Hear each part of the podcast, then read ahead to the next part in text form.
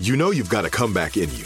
When you take the next step, you're going to make it count for your career, for your family, for your life. You can earn a degree you're proud of with Purdue Global. Purdue Global is backed by Purdue University, one of the nation's most respected and innovative public universities. This is your chance. This is your opportunity. This is your comeback. Purdue Global, Purdue's online university for working adults. Start your comeback today at purdueglobal.edu. When you buy Kroger brand products, you feel like you're winning. That's because they offer proven quality at lower than low prices. In fact, we guarantee that you and your family will love how Kroger brand products taste, or you get your money back. So next time you're shopping for the family, look for delicious Kroger brand products because they'll make you all feel like you're winning. Shop now, in store, or online. Kroger, fresh for everyone. Jon Stewart is back in the host chair at The Daily Show, which means he's also back in our ears on The Daily Show Ears Edition podcast. Join late night legend Jon Stewart and the best news team for today's biggest headlines, exclusive extended interviews, and more. Now, this is a second term we can all get behind. Listen to The Daily Show Ears Edition on the iHeartRadio app, Apple Podcast, or wherever you get your podcasts. My question is in regard to the podcast that you had in early April. The topic of the question you're answering was suicide. And I was wondering your opinion on this.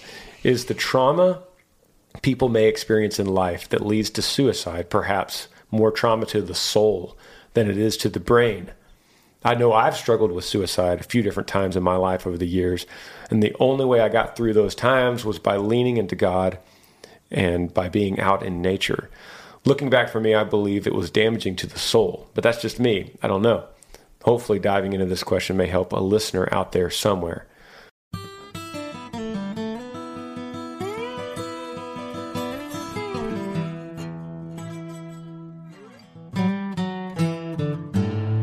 Back on the podcast, this is episode 92. 92. And you've done like 80 of them. Special guest. Do you have big plans for number 100? I was just thinking about that yesterday. Actually, I don't know what what it would be, but I think we should do something. It, Like should, it should be. Are you able to get more people around the table now that you've got this Good cool idea. round table? Maybe Like, we, should get do multiple. like, like you and Amber and Bernie and oh, Parker. Oh, yeah. and do like a, the All Star cast. Let's do it. That's a great idea. number 100. Number one. I'm in. Okay. All right. Chad Warren, guest, back on the podcast today. We are answering your questions. Email grangersmithpodcast at gmail.com and we'll answer whatever you have, like a campfire setting. Uh, Montana. Chad's from Montana, so we'll do like a Montana campfire setting. Yeah. And you are, what's the process on your podcast? Uh, so we've got kind of all the stuff set up. We're going to start to record some. Uh, we're going to have you and kind of have some other people come in, record things, get get it all squared away, get the editing figured out, and you know, because we're brand new to this world. But yeah, we're gonna hopefully. I could see us launching in August Okay. or September, so early fall. So stay tuned. And what this is, this is going to be Chad is going to start his own podcast, and it is going to be the next level from this podcast. So this, if this is like answer your questions at a campfire setting, then his podcast is going to be all right. Let's get deep. Let, let's get deep about Mm-hmm. Yeah. this. And um, not that we don't get deep on this podcast, but this is going to be biblically based, scriptural based. So read a scripture and let's get deep about that scripture. Yep. Yeah. in a similar format. I mean, we're gonna it's gonna be you and I. We'll take a passage of scripture, we'll read it, and then how would we? I mean, how do we normally when you and I get together? Mm-hmm. It's what are we reading and w- what is the Lord showing us? Yeah. and we talk about how that starts to trickle into all aspects of life, and how does it help us be better husbands, fathers, uh, and friends? and so no preparation, right? no prep. Yeah. Besides picking the scripture, obviously. Yeah. No I mean, the idea no is that you would be able to. I mean, it's really for if you want to go deeper in your own walk with the Lord and just hear some people talk about the Word and um, how to just approach the Scripture. That's one level. If you don't know anything about the Bible and you've never even opened it, and you thought, you know what, I at least should know what it talks about. This would be a good opportunity for you to hear two people who believe it's true and uh, talk about it and read it and try to understand it. And uh, yeah, and if you want some midweek encouragement, then this is a good one for you on your way to work. Um, yeah, if you're at work and you need, you just want to hear a couple of guys talk about the word or gals, we might have some gals on the, the podcast too. And we'll stay. We'll we'll keep that all that up to date on when that's launching and details behind that. But Yeah. that's really cool. Um, today, I wanted to start with the, these questions. I want to kind of. I, I found a couple light ones, so I want to start with. Where's the super light one I saw? Man, man, I didn't see. Well, I will start with the one called softball question. It says, "Hey Granger, and friend of the day." Friend of the day. Insert typical comment of I'm a huge fan, love your music, love your podcast, and your apparel, and the Smiths. Thank you so much. It says, now that touring is back, I just have the question Do you ever get tired of smiling for pictures, or does your face start to hurt? I got married in October with your music playing, of course, and my face hurt so bad from smiling after so many pictures at my wedding. I love what you do for the community. Thank you. That is Kelsey from North Texas. Let me comment first that I did the same thing at my wedding. I remember my face hurting. So I don't think it takes um, being in the entertainment business to. But you've got all these muscles in your face, and so you're working them out. And Yeah. maybe you do a wedding, you know, and, and it's it's it's a one-off experience, and you're kind of it starts to freeze in place, and you wonder if it looks fake because it feels fake. Mm-hmm. Feels but fake. you're still you're smiling big, and you look back at those pictures and you go, "Man, they we looked happy." But for you, like like a weightlifter, like you're lifting those. Those muscles get work, don't they? I, I- mean, he's got a good point because I don't know. I- what like just walk us through what would it look like to to be on your hip pocket for the day of a concert Uh, yeah, you've kind of done that a little bit with me, but um, the the meet and greet is by far the most grueling part of my day. It's also the most fulfilling part. That's where I'll, I'll, I will meet about 150 people, and I try to kind of slow down and have a get some engagement with every one of them. So that is that is the part that's sometimes you got to be if a guy comes in and he's like, hey man, you got to kind of get up, and then sometimes someone's like I got to tell you something about my grandpa, and then you kind of got to get down with them. And you just kind of ride that emotional roller coaster. So that takes its toll, but it's also the most fulfilling. And I can't imagine skipping that. I actually did during the pandemic when we played a few shows, there was no meet and greets. And my day was pretty meaningless. And hmm. Chris, my tour manager, and I, we we quickly noticed that although we thought we would be excited with less work of no meet and greets, it made the show just kind of bland because you don't have that connection with the people. So, um, yeah, maybe the muscles do get. well and i imagine but you're you're a happy guy Yeah, like well, you're yeah. you're a joyful guy and so i can imagine and even getting to be there with you a little bit at a recent show you you love to interact with people and so yeah to some degree it's probably natural and you just get excited when people are excited and you're like yeah but you probably have like cheekbone muscles that are Uh, yeah, I I thought that was a hilarious question because I've thought about that, and people ask me that, and I don't really have a true answer. I don't know if you could uh, get cheek muscles that But, you could I work mean- them out or not. But but your smile always seems genuine so that's good I'm glad you say that. Thank you, Kelsey. um, so th- I'm going to kick it over to you, Chad. We're going to do some. We're going to do some um, reading the subjects and you picking. We have a man of the house. We have a I'm in a predicament. We have Navy or baby. I like the rhyme in that one. Struggling with sin. And then we have a Mr. Smith. And I know that Mr. Smith is a lighthearted one. Okay we'll go man of the house and then struggling with sin Okay. and we'll see what happens Okay, man of the house says, "Dear Granger, just wanted to start off and say that ever since my my wife introduced me to your music when we were dating, you and your family and your brothers and everything that Yee Yee stands for, it's been a huge blessing and inspiration. Thank you, buddy." Um, it says, "I love how your faith in Christ um, is." Something that we could see as you lead your family as the head of your house, and it inspired me to be that for my wife and son. I'm 28 years old in the Air Force. I'm a I'm a Air Force veteran, and my wife and son and I recently moved back to Texas from being stationed in California. One of the ideas that we have when we're in the process of moving was to live with my in-laws because they had the space and we liked the idea of not having to pay rent for a little bit when we got settled back in Texas. Fast forward 9 months and we're still living with them. And for me being independent most of my adult life and being in the military, I started to feel real resentment to my towards my in-laws and the fact that we're still living with them for what was supposed to be just a couple of months. So, how do I, as the man of my family, lead my wife and son spiritually while not feeling like I am in constant pissing contest with my father in law, who's the leader of his house, which we reside in? I know this is just a season of my life where my faith is being tested because of the fact that I'm living with my in laws, but I'm just really struggling with my anger towards them and feeling my, like my wife sometimes doesn't want to move out or when or when will this all be over? Thank you for your time, Justin. This is one of those where it's unfortunate it's an email and like he's not actually mm. sitting here around the campfire. I have so many questions yeah. and want to dig deeper. Yeah.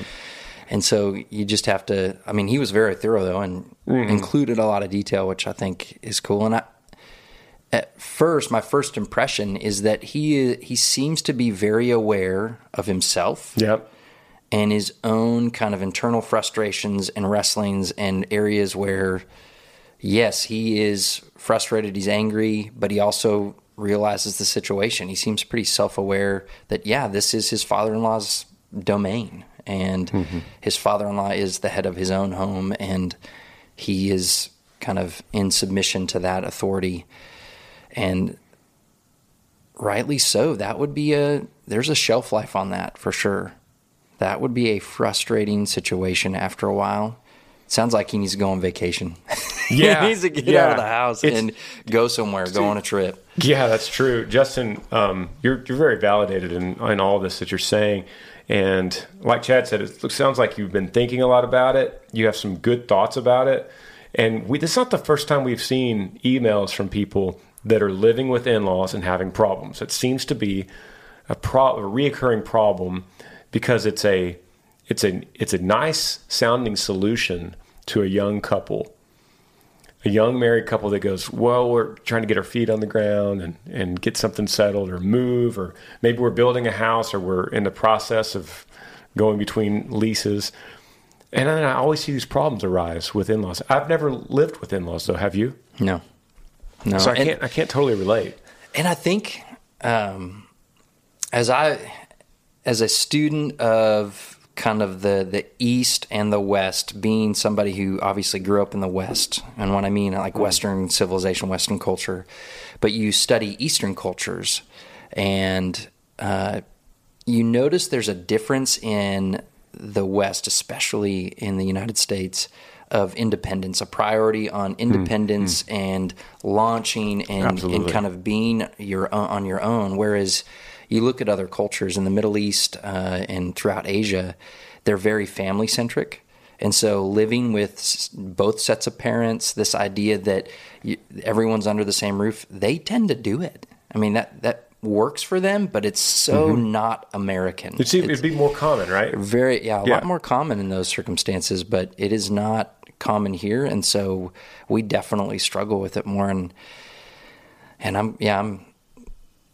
There aren't a lot of patterns to look at or examples to to look at where where maybe it's so it's yeah. It's so just let's just walk through it, Chad. Let's walk through it. Um, from a biblical standpoint and then from a from a friend standpoint if we were given this advice around a campfire so you have to put it seems to me you have to put a deadline on these type things a hard deadline and you have to be in agreement with your wife but in the scenario it feels like um, the father-in-law would be the man of the house i mean it's his house mm-hmm.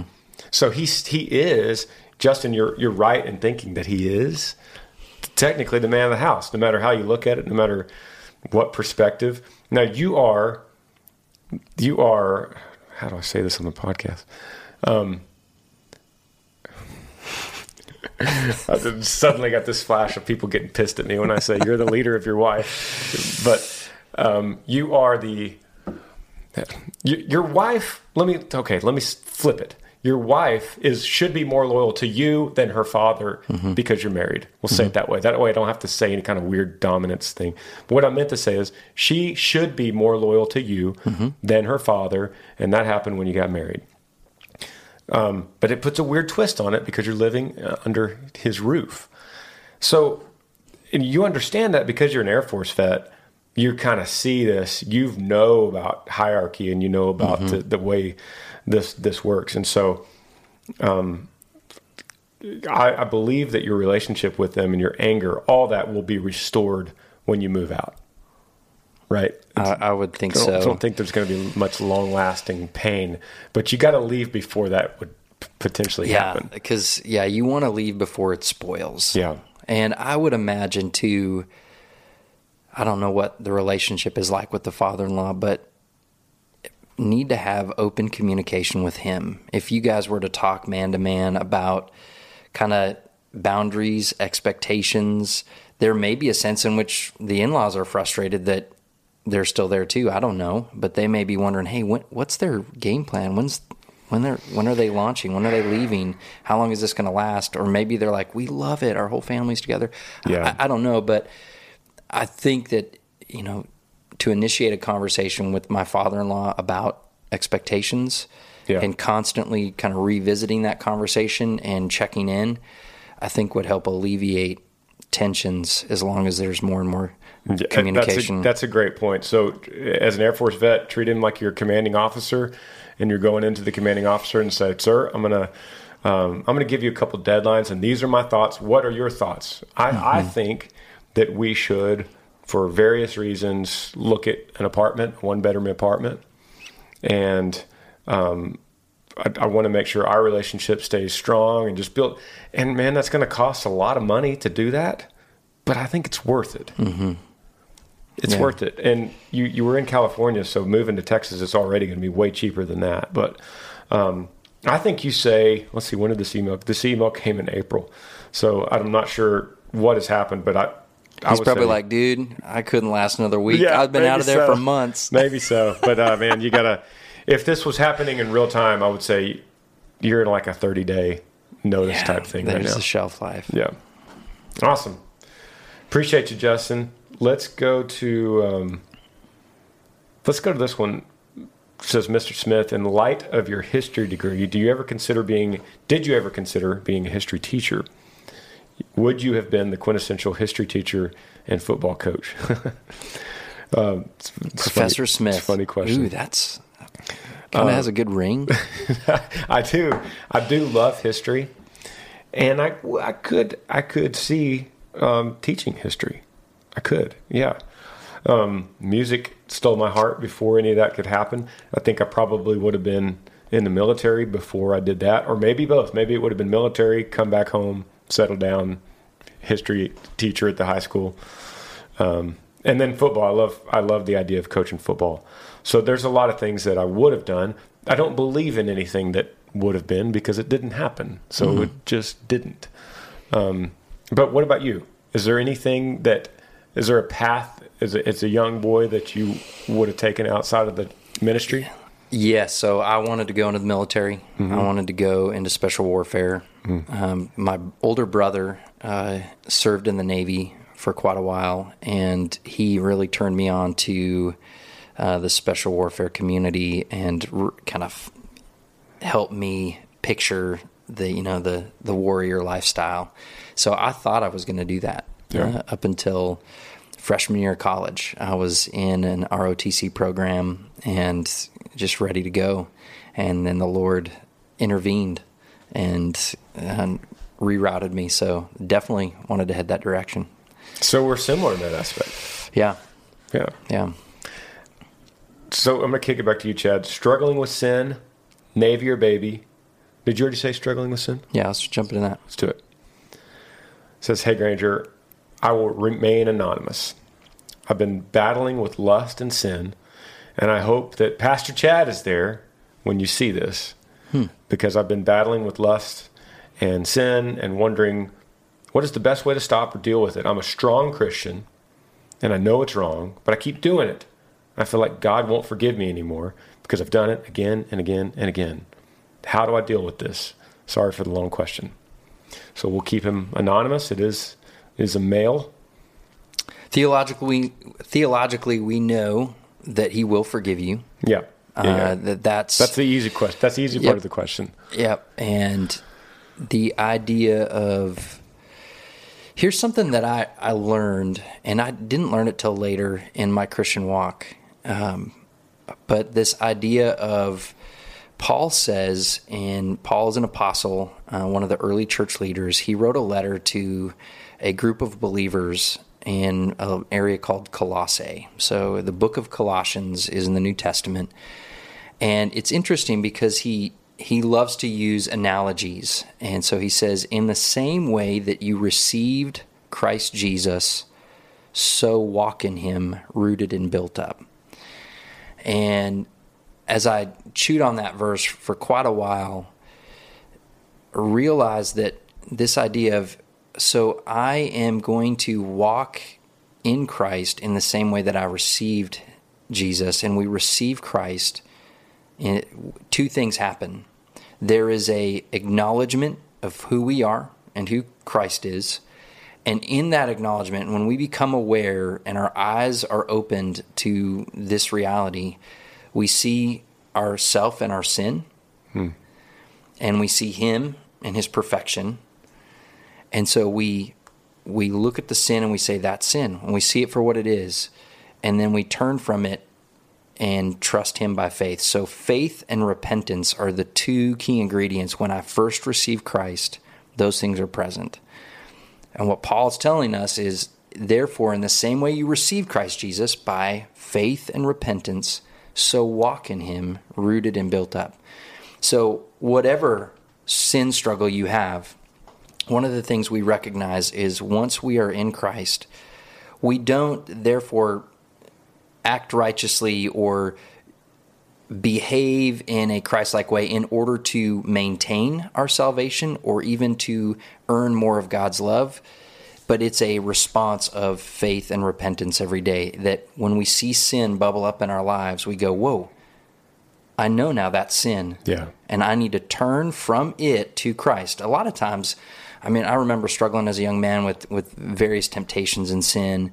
And even today, I can get caught up in dwelling on the sin itself and going, man, don't do that, don't do that, don't do that. But the, as I think and dwell on not doing the sin, I'm still dwelling on the sin and I'm not dwelling on Christ. So right, man. Um, anonymous emailer, I'll say, your question it might be the oldest question that mankind has ever had. It's very common. You are you're not alone. Um, you are asking one of the top five most common questions that any man uh, has said. I, I'm not I'm not suited up. I'm not suitable for God, and so is He going to forgive me? The, the crazy thing about Christianity is it really happens in the opposite way. It's the only one of the major religions that happens in the opposite way. Most most people, almost I think every religion, other than Christianity, is clean yourself up and then go present yourself to God. Christianity is go to God and He will clean you up. And it's even, it starts with, you need to realize how unclean you really are. Oh yeah, and then you start that. with this. It's that. Wow. Me and, me and Chad sitting here behind this microphone, we're we're buddy. In God's eyes, we're not any better than you. Hmm. We're all we're all wretched, and uh, inherently we're we're sinners. And so, what you're doing here's here's what I could here's what Chad said. Let me say what Chad said. Instead of trying to quit doing something, instead of trying to move backwards and stop, instead move forwards towards God and don't worry about stopping because He's going to stop it for you. And it, it's a crazy thing if you are aligned with Him. And so, how do you be aligned with Him? Well, it starts, starts with the Bible. It starts with it starts with praying and reading and praying. Part of your prayer is the, that when you read, you'll understand and that it will, those words will matter to you the way that mm-hmm. they should. They're inspired divine words. And you want to pray, God, I'm about to open this book and, and I got all this sin going on. And I know, I know it's not good, but I can't stop it. And God's thinking, I know you can't stop it. Mm-hmm. You're not supposed to be able to. That's the crazy thing that most people miss. You can't unless you have Him. Then He could stop it for you. How does He stop it? Does He send lightning bolts? Not really. He could. But He starts controlling your want to. Mm-hmm. He starts making you think, ugh, I don't really want to do that. This this lustful thing that I've been doing, that I'm addicted to doing, and then the more and more I read the word, the more I pray, the more I listen to him, the the less I want to do it. So it's not about trying to quit. And that's that's hard. To quit something is hard. It's more about I just don't care anymore. And what you're describing is there is one affection that begins to drive out another affection. Right. One desire gets driven out by another desire because I mean, we all have temptations. We have appetites and hunger for sin without Christ. And when Christ comes into our life, we see something that's that's better. Hmm. But we don't always have that in clear view. We don't always see Christ for who he is and how much better he is and the life that he offers and how better, much better it is. And so as we pursue him and seek him, what you're describing is it that we start to push out that that desire and, and our appetite and our desire for Christ pushes out our desire for these other things that are just far less. They're fake, they're empty, they can't actually fulfill, they're very temporary, and usually they actually take away what we want rather than fulfill what we want. They actually make a greater deficit in the desire that we have. And so it doesn't fulfill. Um, and so it's interesting that you talk about that consumer. And you and I, our friendship started over a conversation around fasting. Mm-hmm. And you think that that's one of the rare biblical kind of practices that is is not really talked about a lot. I mean, it's gaining popularity now in like health circles and fitness right. or for intermittent, intermittent fasting, fasting yeah. and people are seeing the benefits, but it before it was seen as a, a health benefit, it's always been a biblical concept that God assumed his people would do because it was a gift to them. That you're in fasting, your your desire, you're you're stoking the fires of one hunger, which is for God, and and allowing that hunger to drive out other things. And uh, one of my mentors, uh, an older pastor, early in my time as a pastor, he encouraged me to take on regular fasting. And I'm not talking about social media fasting. I'm not. I'm talking about fasting from food because one of the base desires we have is food. And so if we can keep that hunger at bay, we see great success in other hungers. And your own story about fasting and the way that that played a role in your your life as a musician on the road touring and what it's done, I think is a sweet story you need to tell. Yeah, yeah, and and um, Chad and I have talked about fasting together mm-hmm. is is a big deal to have that accountability. So to this emailer, fasting is actually a good idea. I don't know how old he is. I don't want to recommend it if he's 12 years old, 13 years old. I hope I don't think he is. Um, but yeah, that, that I think here's your here's here's your deal tonight, you just pray. You just say, God, I mess up. I mess up every day, and I can't. I can't seem to stop it. This fleshly desire, this worldly desire, I just fall right back into this pattern, and I've tried, and I can't take it from me. You take it. You take it, and I'm going to lean into you. And when I feel this way, I'm going to say this prayer again. And then I'm going to open up my Bible, and I'm going to start somewhere in the gospel. And I know that people say this is crazy and the Bible can't be read and it's weird and it's it's it doesn't even make any sense. But I'm going to find me a, a good one, and I'm going to start right here at John one. I'm going to start reading and and and then I'm if I don't understand it, I'm going to say, God, I don't understand this.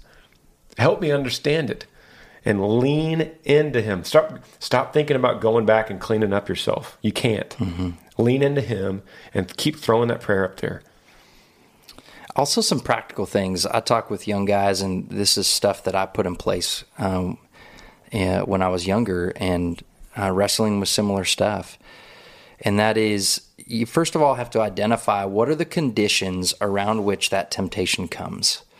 Uh, what's the what's the trigger? What is it? Something you see? Is it something on your social media? Is it uh, watching a certain show? Is it when you see certain uh, people?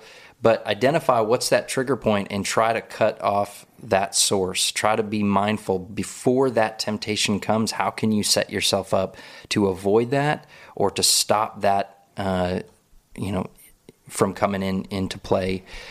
Also, have somebody that you can talk openly about this stuff with. Uh, we the the deep lie that we believe is that I can't share this with anybody because if I did, everyone would stop being my friend. Um, mm. Or they wouldn't yeah. want to be around me. Yeah. And the enemy wins when we keep it in the dark. But when we expose this kind of dark sin into the light, it stops having power. And it's the, the teeth are taken out of it when yeah. it starts to be exposed. And so find somebody you can kind of be openly able to confess this to and talk with, and that they're going to hold you accountable. Uh, and not somebody that's just going to go, hey, I understand, buddy, mm-hmm. you know, but somebody's going to go, hey, okay, what's your plan? How, how are we going to yeah. work through this? And even if it's just me and Chad. Yep, that's right. Email back. And, and we'll wrap it up with fasting because fasting, everything we've said, this is fasting is a good practice for all this because one of the many benefits of it, spiritual fasting, is every time you feel hungry, you say, God, it reminds you, you go, God, I, I hunger for you. You alone fulfill me. You alone satisfy me. You alone make me feel whole. And and then your stomach growls and you feel it again. And you get to practice it all over again. And it, fasting, when you're fasting with food, it represents anything else that the world makes you crave. Mm-hmm. And it could represent anything. It could represent the lust that you're talking about, or it could be alcohol. It could be anything that you need. And then you you fast with food because it's so easy to do. I mean, it's not it's not easy. It's so common because you mm-hmm. eat every day. Yep. So it's it's just a, it's like clockwork. You just you start missing a couple meals, and your your body screams at you and goes, "What are you doing? Feed me!" You always feed me. Now you're mm-hmm. not feeding me. And that's speaking as if it's a any other kind of addiction mm-hmm. of the world. And you go, no. Your brain, you use your mind, and your mind calms you and goes, no. God, you alone satisfy me. Mm-hmm. Now, now don't don't get stupid with this and go for 40 days or anything, guys. Yeah, I would start slow. start I would start slow. slow. And what I recommend is uh, when I talk about fasting with new believers or people just starting out, is take uh, if you're a breakfast eater, just take that first day and yeah. instead of breakfast, yeah. go find a place where it's quiet and you can be without distraction, and uh, either throw some some headphones in and listen to some worship music, or spend some time praying, asking the Lord for help. But instead of eating, take the time you would normally eat to be with the Lord. Hmm. Read the scriptures, worship Him, and then if you've done it over one meal, and next time you want to try doing it for breakfast and lunch, and so on and so forth. Start building that that muscle memory around fasting because there's nothing that God has provided us quite like fasting that fosters humility better than that. Good stuff. We'll take a break. Be right back.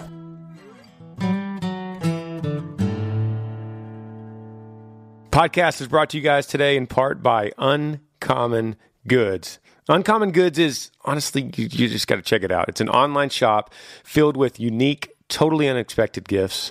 And when I say unexpected, I mean truly original things that you won't find anywhere else.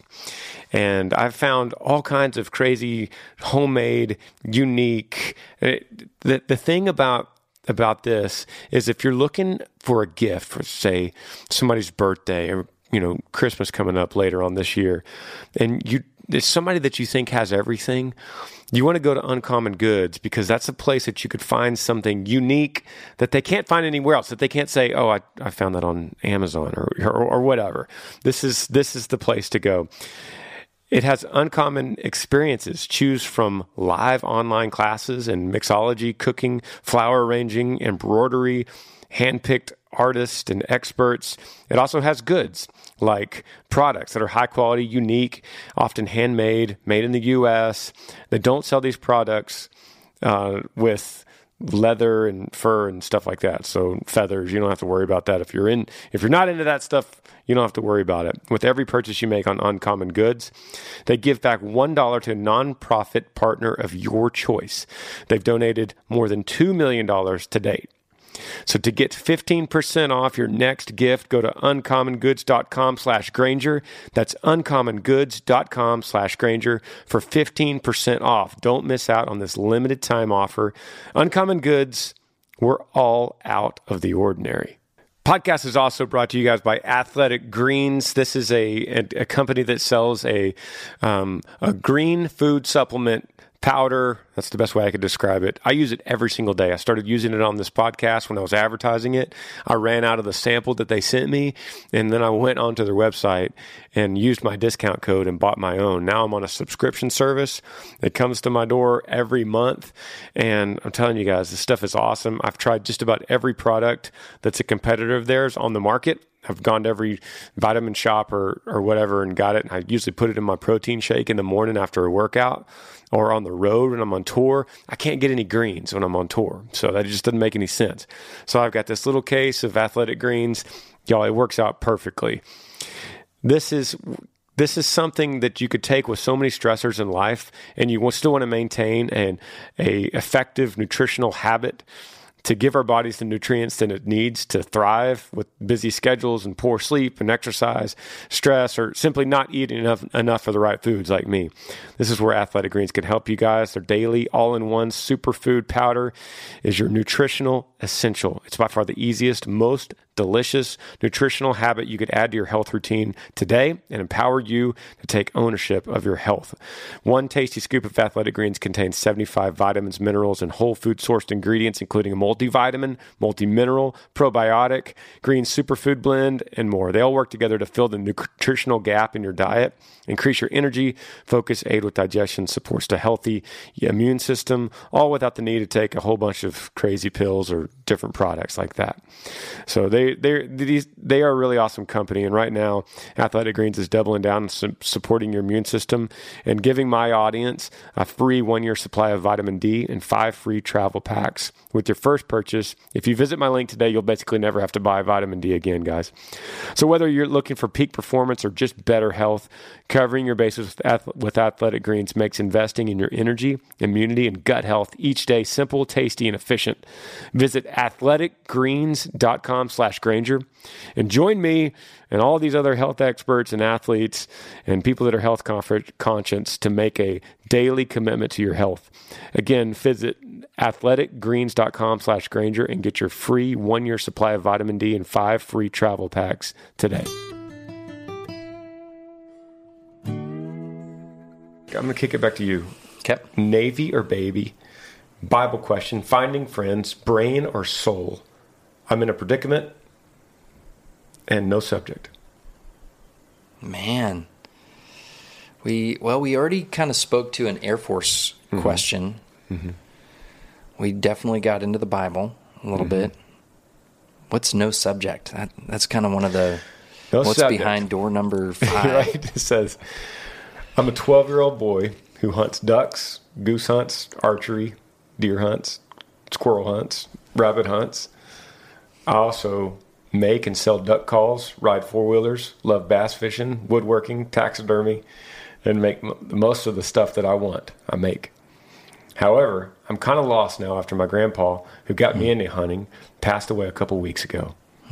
I really just have no idea what to do now, and I kind of feel like I don't have much else to try. And I feel like everything I do, I just get mad at myself, and every day I don't do anything productive. And one thing my grandpa would say is, don't let school get in the way of your education. I was wondering if you think I should focus on my business or do just to do kid stuff. And if you want to see some of the stuff I've done, you can check out my Instagram pages, Dirty Water Game Calls. So, didn't say his name. 12 years old. 12 years old. Yeah. Oh, man. Well, his, uh, his, email is albino goose, and so I'm pretty sure that's not his name.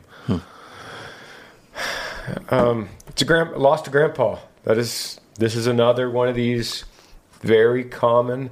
It doesn't. Hey guys, it doesn't make it easier that it's common. It's just his losing. That this is something that most everyone will go through, is losing a grandpa.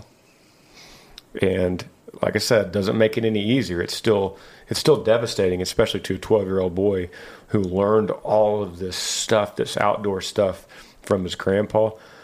Um, and, and then first thing I'll say is, you're you're lucky, you're blessed that you had a grandpa that was able to get you outdoors and teach you all these these great things.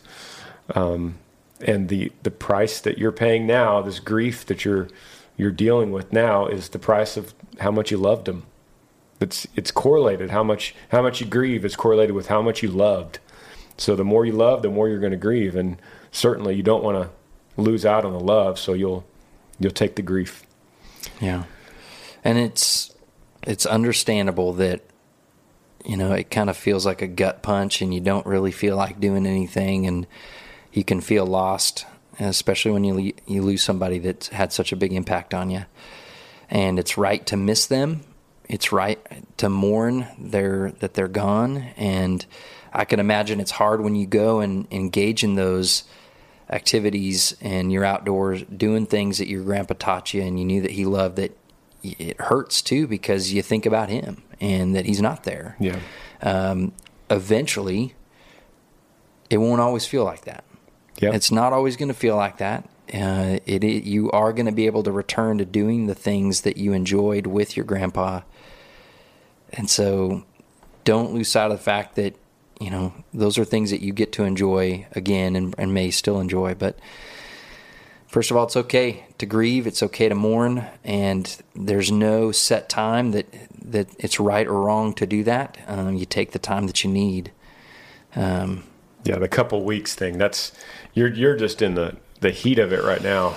Um, Yeah. So there's no there's nothing you saying that you've been unproductive. It's totally fine and totally understandable. Um, it's and then it's gonna it's gonna get hot again. It's gonna get hard again in the fall. You know when this when it's uh, duck season again. It's deer season again. It's gonna get tough again for you, and then every year will slowly start going by and you'll feel better about it and you'll feel better about it you won't you won't move on from your grandpa he's always going to be with you in your mind but you're going to move forward and you're going to go on and you're going to take steps and you're going to get older and then you're going to start applying what he taught you to other people around you Yes, that's a great point. That one of the ways that you can honor your grandpa and enjoy the things that you enjoyed with him is pass it along. I don't think you're too young to start teaching somebody else, a buddy or or maybe a cousin or somebody that's younger than you. Just start teaching them what you've learned and Yeah. pass that along and enjoy things with them. and when people say where'd you learn that give them a big old grin and say my grandpa mm-hmm. and that that's going to just feel so good in your heart because you just passed on something from him and you it, that's to that's to help you so much. And you're you're to be just fine buddy. Um, I'm sorry for your loss but you're you're you're in a good place. Um, as far as should I focus on my business or do kid stuff? What if you're doing business as a kid you're still doing kid stuff. So that makes you happy. If you enjoy making duck calls that's not a business. Not yet at least. So yeah man if you love making duck calls and doing that kind of thing have fun with it That's a good word. so bible question finding friends brain or soul i'm in a predicament navy or baby Navy or baby? That one keeps coming up. Okay, here we go. It says, My name is Avery. I'm 33 from Southern California. First of all, thank you. I'm a loyal listener. I've listened to every single podcast. My heart genuinely feels full to it all. I'm trying my best to keep this short. I pull off my dream of the military 10 years ago. Post college, my dad had a severe stroke. I quit my job and moved to be with my parents. When things became more stable with my dad, I jumped back into work. Years have been going by, and my husband now and through bo- and though both of us have been working and saving relentlessly, we we're feeling the financial response. Poss- excuse me, we're feeling the financial possibilities of having a baby, and we're feeling like that could be getting further and further away. Shifting gears a bit, when the pandemic hit, it struck a chord with me, and I realized how much I needed to revive my military dream, even if it's just in the reserves. So I've been pursuing the Navy for a year now, but things keep happening. My dad, my husband lost his dad unexpectedly. I broke my foot, then tore some ligaments training. And I'm just at a point where I'm trying to be real realistic with myself. At what point do I let go knowing that as a female that we don't have all the time in the world to have a family? Do I wait and go back into the military? What do you guys think? Loved everybody. Avery. Hmm. So that last sentence says, Did I wait too long to go back to the military? So she's. Did she say her age? 33. 33, she did, yeah. 33, um, they're feeling the financial possibilities of having a baby are getting further away. I don't like that sentence. I don't know. I don't. I'm confused by it, but it sounds like maybe they're in a position now where they could be comfortable, like in their minds, comfortable at having a baby. Mm-hmm. It says years have been going by with my husband now, and though both of us have been working and saving relentlessly, we're feeling the, po- the financial possibilities of having a baby getting further away. It sounds like they feel Oh, like they don't have enough money Right. to start a family. And I just want to, I always want to rebuke that. Mm-hmm. Because that's just this, there's this mentality, this modern mentality of like, man, you gotta, you gotta save a ton of money for kids. And honestly, daycare is what's causing that. We, we've been, we've, we haven't ever had daycare in, in, for my kids. But when I talk to friends that have, it's like $1,200 a kid in some places. Yeah. So if you have two or three, it's a big deal. So I think because diapers and formula, it's it's it's not that much. You know Well, what I mean? and I, mean, think you're right to count the cost, right? You want to go, okay, are we in a position where this would be irresponsible and we can't make ends meet now as it is?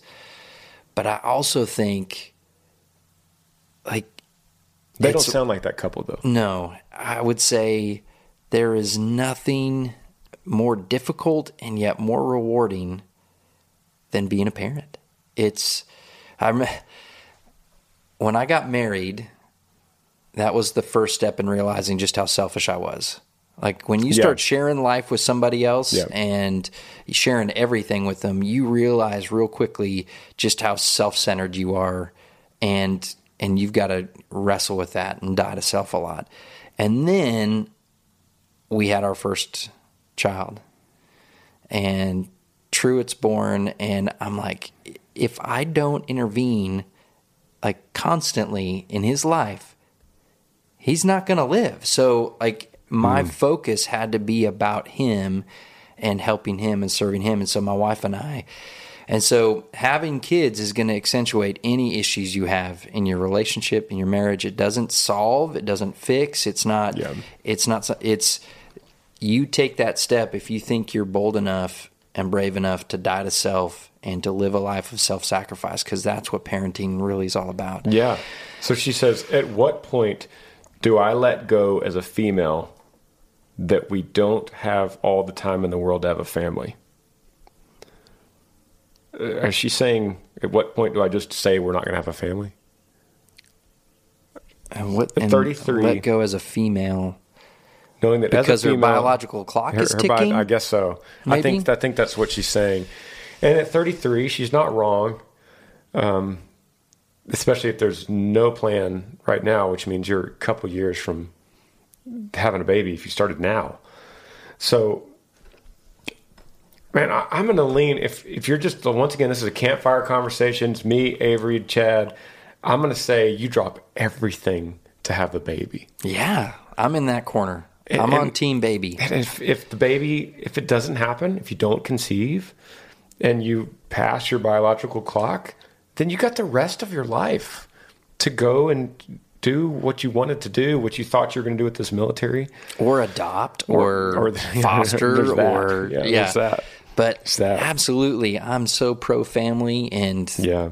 have kids and the love that you and your husband have and share expand the boundaries on that and and start bringing others into that through parenting Yeah. I'm all for it. That's that's my you know whether you like it or not. It's that's my drop everything and put all the eggs in that basket. No pun intended. there you go Okay, so we- we're gonna go back to. Uh, you want me to pick one of these? yeah I'm gonna go. I'm, I'm in a predicament. Yeah. Hey Granger, my name's Aaron. Let's see. No, I already did that one. I did that one. How about brain or soul? That's that's what I want. Brain or soul. I like that one. says, I've loved your music for a few ne- few years now. I don't know. I didn't know you until recently that you had a podcast, and I've absolutely love it. I've been watching episodes every day, sometimes two a day on YouTube, every single night. I love the around the campfire feel. It feels uh, like sort of a fellowship for me, and something I crave as a way to unwind after work each evening. Anyway, my question is in regards to the podcast that you had in early April. The topic of the question you're answering was suicide. And I was wondering your opinion on this. Is the trauma people may experience in life that leads to suicide perhaps more trauma to the soul than it is to the brain? I know I've struggled with suicide a few different times in my life over the years. And the only way I got through those times was by leaning into God and by being out in nature. Looking back for me, I believe it was damaging to the soul, but that's just me. I don't know. Hopefully, diving into this question may help a listener out there somewhere. P.S. Please do a show in Colorado sometime. Anthony. so have you talked about suicide before Yeah. on the podcast Yeah, I don't. I don't remember this episode that he was referring to, um, but I've dealt with suicide a lot. Oh, I should say a lot. I don't. I've dealt with suicide a fair amount, um, and it's typically military related. I did a documentary um, in 2018, and it featured five fallen soldiers, and I walked 100 miles, 20 miles for each soldier, and featured who they were and their lives and one of the one of the guys that was lost was a suicide and so through the through this research that we did for the documentary um, we had to learn and this this particular soldier it was clear that he was he was damaged mentally. Like his physical brain. His physical brain was fine. Okay. He he saw and did things that did some kind of neurological damage okay. that's undetectable because he became a different person. He lived a different life, he reacted differently, talked differently. He was not the same person before the injury. That's something I learned that wow, this is actually you could see that not all injuries are visible in an MRI. Mm-hmm. Mm-hmm. And when a guy comes back with without a leg from Afghanistan, you could instantly know, okay, this guy, you know, he, he served and he did this, and this is his story. But when a guy comes back physically fine, you kind of tend to just put him back into society as if he doesn't need a a, a ramp or a wheelchair or a, mm-hmm. assistance in anything. You just give him a job and say go. And so, and I, then I've seen that story repeat itself many times. That's why we have such a high number of suicides that are military related. So the, the the question is a deep one: brain or soul? Is it is it? He said, "Is it more trauma to the soul than it is to the brain?" So, so what I'm going to say is, it's trauma to the brain.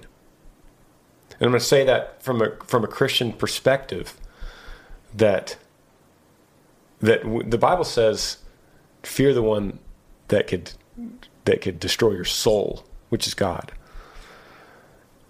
I don't think I don't think we're capable of destroying our soul. you don't think we can damage it Well, because we i think biblically and philosophically, we are souls that have bodies. Our soul Mm-hmm. animates our body, and I think that there is a connection between the two that is, So is really that's difficult it. to explain. That's it. There's a connection between these two things. So the, the Anthony might be like this question might be saying the same thing. Is suicide more trauma to the soul than it is to the brain? There's a connection between Yeah, the soul and the brain. That's that's you can't. and we don't just we just don't know the the extent of that connection and how that works. So so back to me. When I said you can't see it on the MRI, maybe that maybe that's the damage to the soul because Yeah. you can't see the soul. So maybe maybe you're right. It, this is a soul issue, which is actually what Anthony's arguing here. And then you get into the nuance between what's the difference between a spirit and a soul. What- I yeah. actually studied this stuff in undergrad. I was a philosophy major, and I did my final um, thesis paper on, um, yeah, philosophy of the mind and all that kind of stuff. And there's just a lot of different opinions and approaches to what we can and can't understand. But I strongly believe in the metaphysical realm, like the soul and the spirit and you know those kind of things. And they're deeply connected to the physical. And I think they both influence each other. And we just don't understand it. So I'm I agree. I think it's it's damage and it and it has effect. Hmm. And there are some things that only God can heal Yeah. Jesus says, I will give you rest for your souls. Hmm. It's interesting. So so then you wonder is that the only recovery that a soul could have, a damaged soul could have? Is, the only recovery to come to Christ? That's what he says. yes is deep. This is deep, Chad. that's that's for the other podcast oh, yeah. this is deep. I mean, uh, um, that's Like, I'm interested in some. Uh, if you're watching on YouTube and you see some comments on this, I'm sure we'll kind of see both sides. Um, the, what is the connection of the brain and the soul? There is a you could you could biblically make a lot of connections between the brain and the soul, but if you're damaged enough to be suicidal, which is usually typically suicide happens from a chain of events that have happened or seen or done. So if you can't see it on a scan, if you can't see a, ch- a chunk of the brain missing, but there is a, I have seen it with my own eyes, there is damage to a person that happens from PTSD. Hmm. There's something you could you could do something. oh, Let me just put it in perspective. I just wrote a song. I just did this. I worked with this company, this really cool um, disabled vet organization that brings in songwriters and writes songs with disabled vets as a healing process. You tell their cool. story through the music. Yeah. It's called Creative Vets. It's it's a really cool deal. So the the one I did, I wrote with a marine a marine vet that was the father of a suicide victim. His son, Chris, the one we wrote the story about, his his story is he was in Iraq and it was I hear this so many times when I hear this suicide, military suicide, that you hear a story of a young man that's just full of life, like the the class clown at high school, um, very always outgoing and brave, because those are usually the guys that end up on the front lines. Those are usually the personality traits that get you kicking in doors in urban warfare I could see that yeah it, you're not a desk guy. If you're, yo, man, what's up? Life of the, you know, life of the room, wherever you are. You're the guy that gets on the in the, you know, in the Humvee, and you're out there. You're the first one out the door. First one kicking in the door. You're the first one. So that, so anyway, the story of this guy Chris, he's that kind of guy. And one day, they're um, they're out on a convoy and they have to go into a building in in a rundown part of Iraq in the city. They kick open a door. There's a there's an a known Taliban guy in here in this building. They're looking for him. They kick in a door, and they see him. There's the Taliban guys. They're in the room. They have their hands up. Um, these guys, they were Marines. They're all their guns on them, and a little girl comes from between the Taliban and starts coming right at him. and they're screaming at her, "Stop! Stop! Stop!" She's like nine years old, and she's coming at him without stopping, and he pulls the trigger, shoots her right between the eyes. Hmm. She falls. He looks back at that same time and looks behind him, and there's a little doll on the ground behind hmm. him. She was coming to get the doll. And that killed him, essentially. He returned home. He re entered civilian lifestyle. He could not stop seeing that little girl. Mm-hmm. And usually, when you hear these kind of stories of suicide, it's typically not something that you witnessed, it's something you did. Mm. That's the hardest thing, from my understanding. The hardest, maybe that's the, the soul damaging thing, is when you do it. You did it. I've heard there was the, the documentary we made. The guy ran over a child mm-hmm. on purpose because they were blocking the the convoy and they, they were creating a threat, an unknown threat. And as we know, this little girl could have had a grenade in her pocket. Mm. The little girl could have could have killed any one of the, the men that were with him. They know that. We've we've known that since since the World War One. Hmm. So is that how you damage your soul?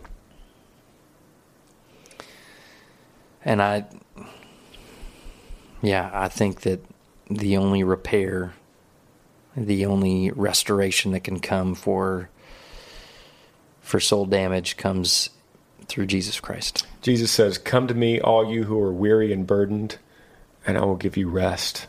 Mm-hmm. It's the only way. Yeah. Yeah. Take my, my yoke and learn from me. For I'm gentle and humble in heart, humble in heart, and you will have rest for your souls. Hmm. So, That's a good word. So last time I was here, we got a question about you covering like a a gospel song. Did you get any feedback on that? I, I, th- yeah, I think a lot of people were like, "Do it, do it, yeah, do it." So I'll have to go back. Um, you want to hit one more here, and we'll Let's let do it. everybody get back to their their evening or their morning or whenever they watch. Shout out to every, shout out to the commuters and the over the road truckers and um, the what did that guy say? He'd like to unwind and listen to it in the evenings Mm-hmm. after work. Yeah. Um, finding friends or Bible question. Your call, Chad. The pressure's on you. We'll jump into finding friends. Okay.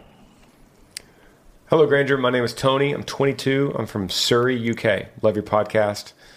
It's really made me change the way I look at certain things and and act. And I've seen several, sent several episodes to friends and family for them to watch in hopes that they would appreciate the show as much as I do. My question is, I'm pretty lonely at the moment, and I don't know what to do about it. I don't have a girlfriend. I've distanced myself from all my friends after realizing they weren't good company. I do know, I do not know how I can make friends with new people. The only time I go out is either with my family or by myself out in the country. So there really isn't a chance for me to meet new people. Any advice or any of your own personal experiences that could help me? Yee yee for life, Tony from UK. I mean, I just think growing up, I moved around a few times, and uh, as an adult, my family and I we've moved uh, to different locations around the country, and for us, it happens around common interests. If we, uh, if there's stuff that we like to do, uh, we tend to meet people when we go do stuff. Uh, you know, and this may be the obvious pastoral answer, but we also find deep friendships through church and getting involved in, in a local church and doing things outside of church with those people that we attend church with or um, the people that are a part of the church that we're with. But yeah, and then when you start having kids, you start they start doing extracurricular things, and so when your kids are involved in something, you're standing there with other parents whose kids are also interested and involved in things. So, I, uh, friendship tends to happen around activities and uh, mutual interests, and so that's where I would tend to go. Yeah, I agree. I don't know where Surrey is, Surrey in the UK, or, or how big a town it is, but you say any advice or your or your own personal experience. Well, I am. I don't know. I don't know if this is apparent or not, but I'm I'm generally introverted when it comes to social events. Like I'm not. I've never been the guy that's like, "Where's the party tonight?" Mm-hmm. It takes a lot to get me out. So you're kind of a homebody. I'm kind of a homebody. Yeah. And um, I I would rather just could we just cook something here? Mm-hmm. You know. Um, and so my point being, if you're truly lonely, like you're saying, and you, you need it, you you kind of crave that that relationship, you're going to have to step out and be a little bit uncomfortable and go. You know what? I'm going to go to this soccer game. That's what we say here, Tony. We say soccer. I'm going to go to this soccer game by myself. You know, and, and it's gonna that's gonna be awkward and weird, mm-hmm. but the, the the reward you can get out of that by mingling and finding some people and they're yelling for the same team and you go, "Where are you guys from?" and they live down the road and so do I.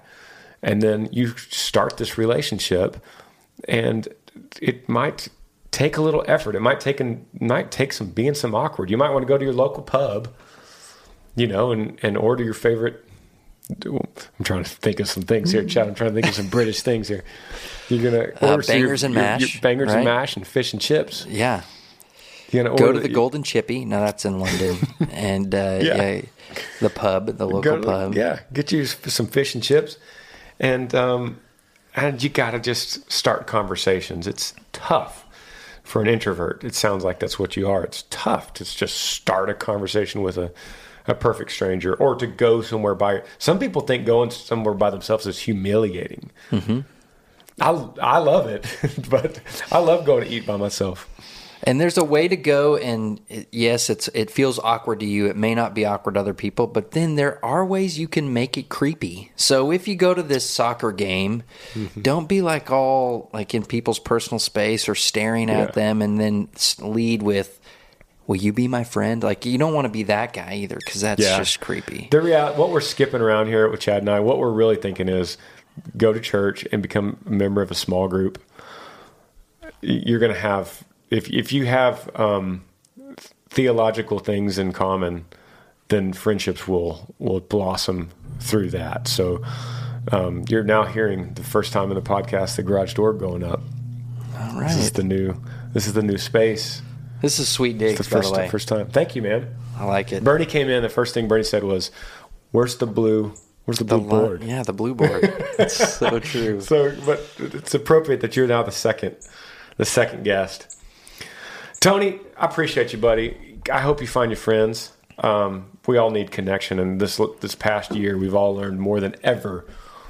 Humans are built for connection. We're built to have friends and family, and and in Okinawa, I think I've read that Okinawa has the the the most centurions. Is that how you say it? People living over the age of 100, more than any other uh, country. And the only thing we could really trace it to is they value family more than almost every other culture. There's babies living with old people and everybody in between in the same house, and they all do things together and they all eat meals together, and it equals a longer life. We crave That goes back to our first question. Living with your in-laws. Maybe I don't know. Remember that guy's Uh, name? Well, you said east, and it doesn't get any farther east than Okinawa. Yeah. They just view it differently in the east than they do in the west. In the west, it's all about independence and finding my own place and blazing my trail. They don't think that way No. in most of the world. So, love you guys. We're out of time. If you want more Chad, well, I already, I know you do. So, see Thanks for having me on. Yeah, yeah. Thanks for joining me on the Granger Smith podcast. I appreciate all of you guys. You could help me out by rating this podcast on iTunes. If you're on YouTube, subscribe to this channel, hit that little like button and the notifications bell so that you never miss anytime I upload a video. If you have a question for me that you would like me to answer, email grangersmithpodcast at gmail.com. Yee yee.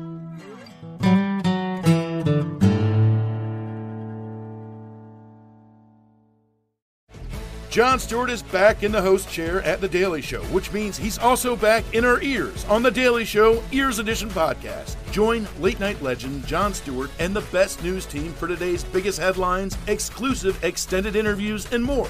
Now, this is a second term we can all get behind. Listen to The Daily Show, Ears Edition, on the iHeartRadio app, Apple Podcast, or wherever you get your podcasts. Hey, fam, I'm Simone Boyce. I'm Danielle Robay. And we're the hosts of The Bright Side, the podcast from Hello Sunshine that's guaranteed to light up your day. Like our recent episode with sisters Regina and Reina King about the why behind their production company, Royal Ties. We have such a huge love for storytelling without walls, without barriers. Listen to The Bright Side from Hello Sunshine on the iHeartRadio app, Apple Podcasts, or wherever you get your podcasts. The Elevation with Stephen Furtick podcast was created with you in mind. This is a podcast for those feeling discouraged or needing guidance from God. Together in this podcast, we'll dive deep into scripture, uncover the powerful truths that will help you rise above your limitations and embrace your full potential. We're here to equip you with the tools you need to conquer life's challenges. Listen to Elevation with Stephen Furtick every Sunday and Friday on the iHeartRadio app, Apple Podcasts, or wherever you get your podcasts.